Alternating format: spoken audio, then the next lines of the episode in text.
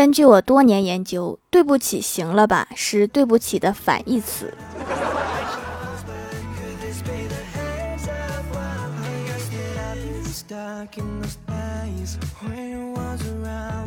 Hello，蜀山的土豆们，这里是甜萌仙侠段子秀《欢乐江湖》，我是你们萌到萌到的小薯条。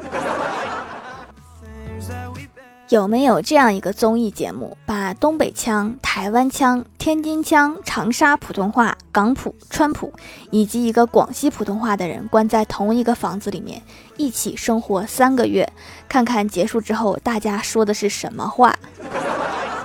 我特别想看这种文化碰撞，希望各大电视台满足我这个愿望。刚刚接到一个电话，张嘴就问：“你在家吗？”号码陌生，但是这个语气肯定是熟人呀，不知道是谁，还怕尴尬，于是也装熟回他：“我说我周五还能在家，饭局呀，一到周五就这样，好几个局呢。你在哪呢？咋的啦？啥事儿呀？”对方沉默了一会儿，说：“你叫的外卖，我在你家门口呢。”哦，我在家，我在家呀。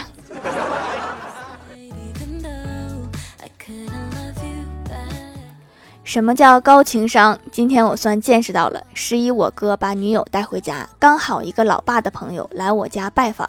寒暄中，他对我哥说了一句：“你小子可以呀，眼光和你爸一样好，太厉害了！”一句话夸了四个人，要是能带上我就更好了。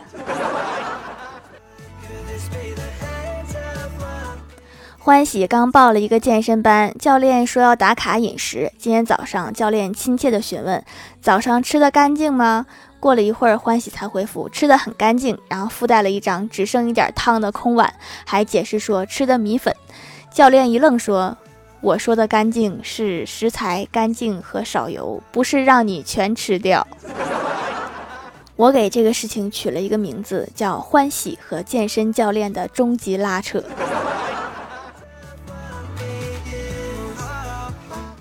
欢喜跟我说完这个事儿，我也疯狂的馋米线。可是电视上刚曝光说吃一锅米线相当于吃三个塑料袋儿，正在纠结之际，欢喜安慰说：“没事儿，去吃吧。你平时吃那么多垃圾，总要吃几个塑料袋装一下嘛。”有道理呀。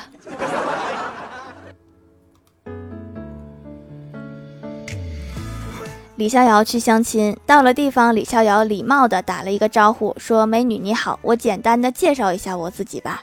我三岁从文，四岁习武，五岁精通诗词歌赋，六岁就能胸口碎大石，八岁通晓琴棋书画。”女方赶紧打断他的话，说：“你七岁干嘛去了？”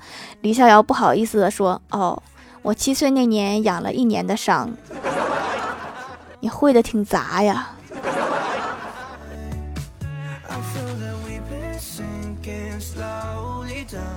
现在我们东北已经很冷了，我看李逍遥上班还穿一个破洞的牛仔裤，腿毛冻得支棱在外面，很难看。出于关心，我就问他：这么冷的天，怎么不穿秋裤啊？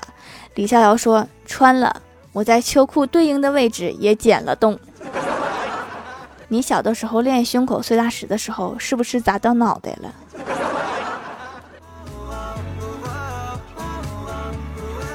去年甲方送给我一个体重秤，刚开始我以为是让我控制体重，然后一年过去了，我才明白甲方是想让我明白自己到底有几斤几两。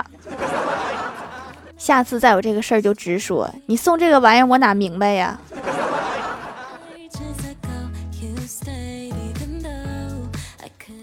郭大嫂从小就娇生惯养，嫁给郭大侠之后也是衣来伸手饭来张口，从来没有下过厨房。今天郭大侠从网上买了一本菜谱，想郭大嫂自己学着做。郭大嫂接过去一看，说：“霞霞，你每天上班挺累的，现在又拿菜谱让我点菜，这多不好意思呀！我看你好像挺好意思的。”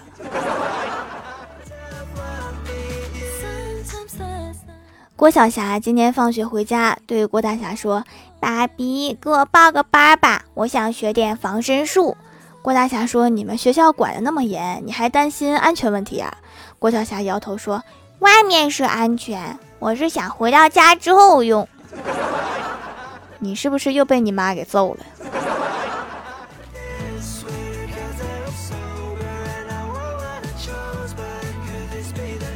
今年开春的时候，郭晓霞郑重其事地对郭大侠说：“爸比，你说要一个二胎，赶紧的吧，就是三胎我都没有意见啦。”郭大侠说：“去年跟你说的时候，你坚决不同意，过个年怎么就想通了？真的生了，你不后悔吗？”郭晓霞点点头说：“我想通了，不后悔。”郭大嫂问儿子呀：“你咋想通了呢？”郭晓霞认真的说。我觉得靠我一个人实在是养不起俩，才几个月，我的压岁钱全被你们诓去花光啦！这么小就知道找人分担了。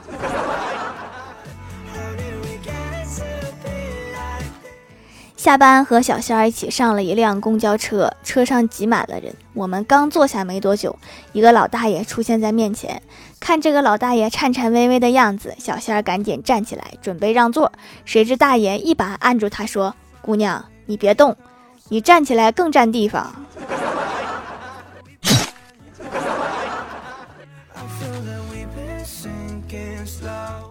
有一次，欢喜办完事儿回家，照例打车回家。当车子走到一半的时候，欢喜面色凝重地对司机说：“往回开，快！”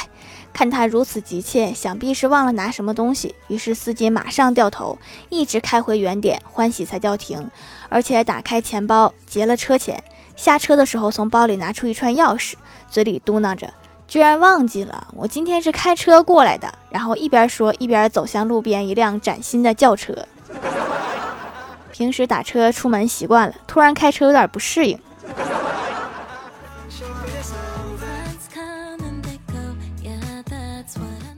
社区医生为了说明饮酒的坏处，把两条小虫分别放在一个装着酒的瓶子和一个装着水的瓶子里。放在酒里的那条小虫子很快就死了，而放在水里的那条还在挣扎。医生对周围的人说：“你们看，这就是饮酒的害处。”这时，人群中有一个酒徒大声喊道。这就对了，喝酒不但能杀菌，还能杀虫，身体健康，真是理解鬼才呀！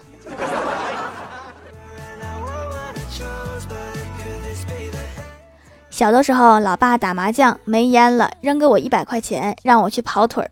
我看动画片正入神，不乐意去，然后老爸就哄我说：“你去楼下帮我买包烟，找回来的硬币全都归你了。”然后我买了一包贵的。还拎了一塑料袋硬币回来。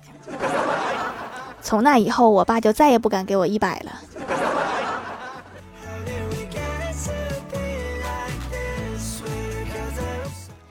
Hello，蜀山的土豆们，这里依然是带给你们好心情的欢乐江湖。点击右下角订阅按钮，收听更多好玩段子。在微博、微信搜索关注 NJ 薯条酱，可以关注我的小日常和逗趣图文推送，也可以在节目下方留言互动，还有机会上节目哦。下面来分享一下听友留言。首先，第一位叫做狼藉小灰灰，他说李逍遥今天头戴纱布，兴奋地来到公司，见到欢喜就和欢喜聊了起来，果然还是用脑袋赚钱快。欢喜一听来精神了，问李逍遥怎么回事啊？李逍遥说，昨天在大排档吃饭，跟人吵架后脑袋被开瓢了，住院治疗花了两万五，结果对方想私了，转过来九万八，这么一算还赚了七万三，用脑袋赚钱就是快呀！你这生意不小心容易把命搭进去。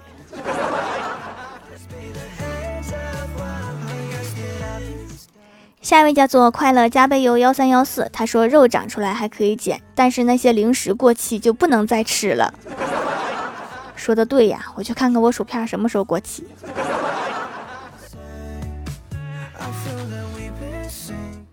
下一位叫做小熊饼干，他说海运两个多月才收到心仪已久的手工皂，产品质量和包装非常好，主要买来祛痘去闭口，效果是有的，就是不太迅速，用了半个多月才看到效果，要加强信心，一灰心就坚持不下去了。中医药一直是我觉得神圣的，在疫情当中也发挥巨大潜力，希望这种用心配方的东西能流传下去。海运是海外的朋友嘛，我就经常看到地址有什么转运仓，就是发往国外的嘛。这高科技呀，没用过，主要我住在国内。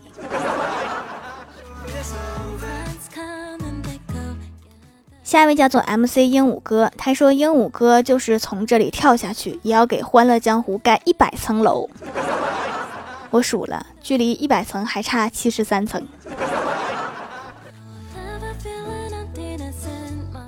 下一位叫做幸优仰望星空，欢喜说：“你妈妈是不是永远觉得刘海全部剪掉，扎着一个大马尾，光溜溜的留着一张大脸最好看？”我妈觉得我短发最好看。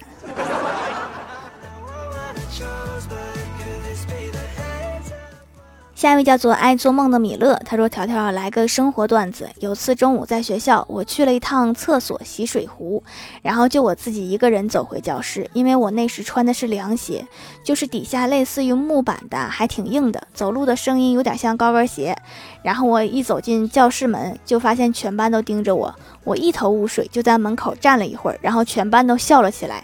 我一脸懵逼的回到位置坐下，问同桌怎么回事。我同桌说。”我们班劳动委员听到我的脚步声，认定那是班主任的脚步声，还大放厥词，说他被班主任教过三年了，怎么可能听不出来？然后下一秒我就进来了，挺突然的。话说你为什么穿个木屐去上学？下一位叫做叫我大树，他说很喜欢蜀山小卖店的皂，一直在用，包括之前孕期的时候用着都没有问题，纯手工的，没有乱七八糟的添加一些东西，很让人放心，一家有情怀的店铺。具体是啥情怀呀？你怎么夸人夸的这么含蓄呢？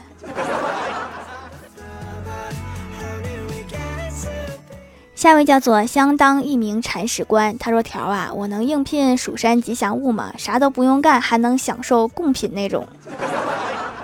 吉祥物太多了，目前缺几个护法，你服从分配吗，同学？”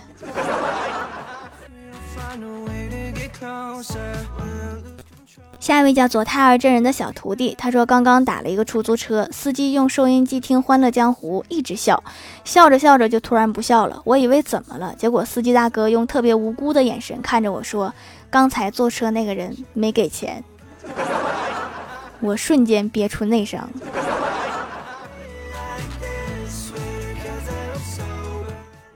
下一位叫做柯南基德哈利罗恩，他说我和哥们儿喝酒，喝到后半夜。迷迷糊糊回到家里，老婆故意抹的口红，然后在我的衣服上亲了几口。到了第二天，我酒醒了，老婆特别生气的对我说：“你昨晚在外面干嘛了？你看这口红印儿。”我看完以后，扑哧一声就笑了。老婆大怒说：“你犯错了，竟然还笑！”我说：“老婆，你别逗了，这么大的口红印儿，除了你，还有谁能有这么大的嘴呀？”下次吸取教训，换个小的。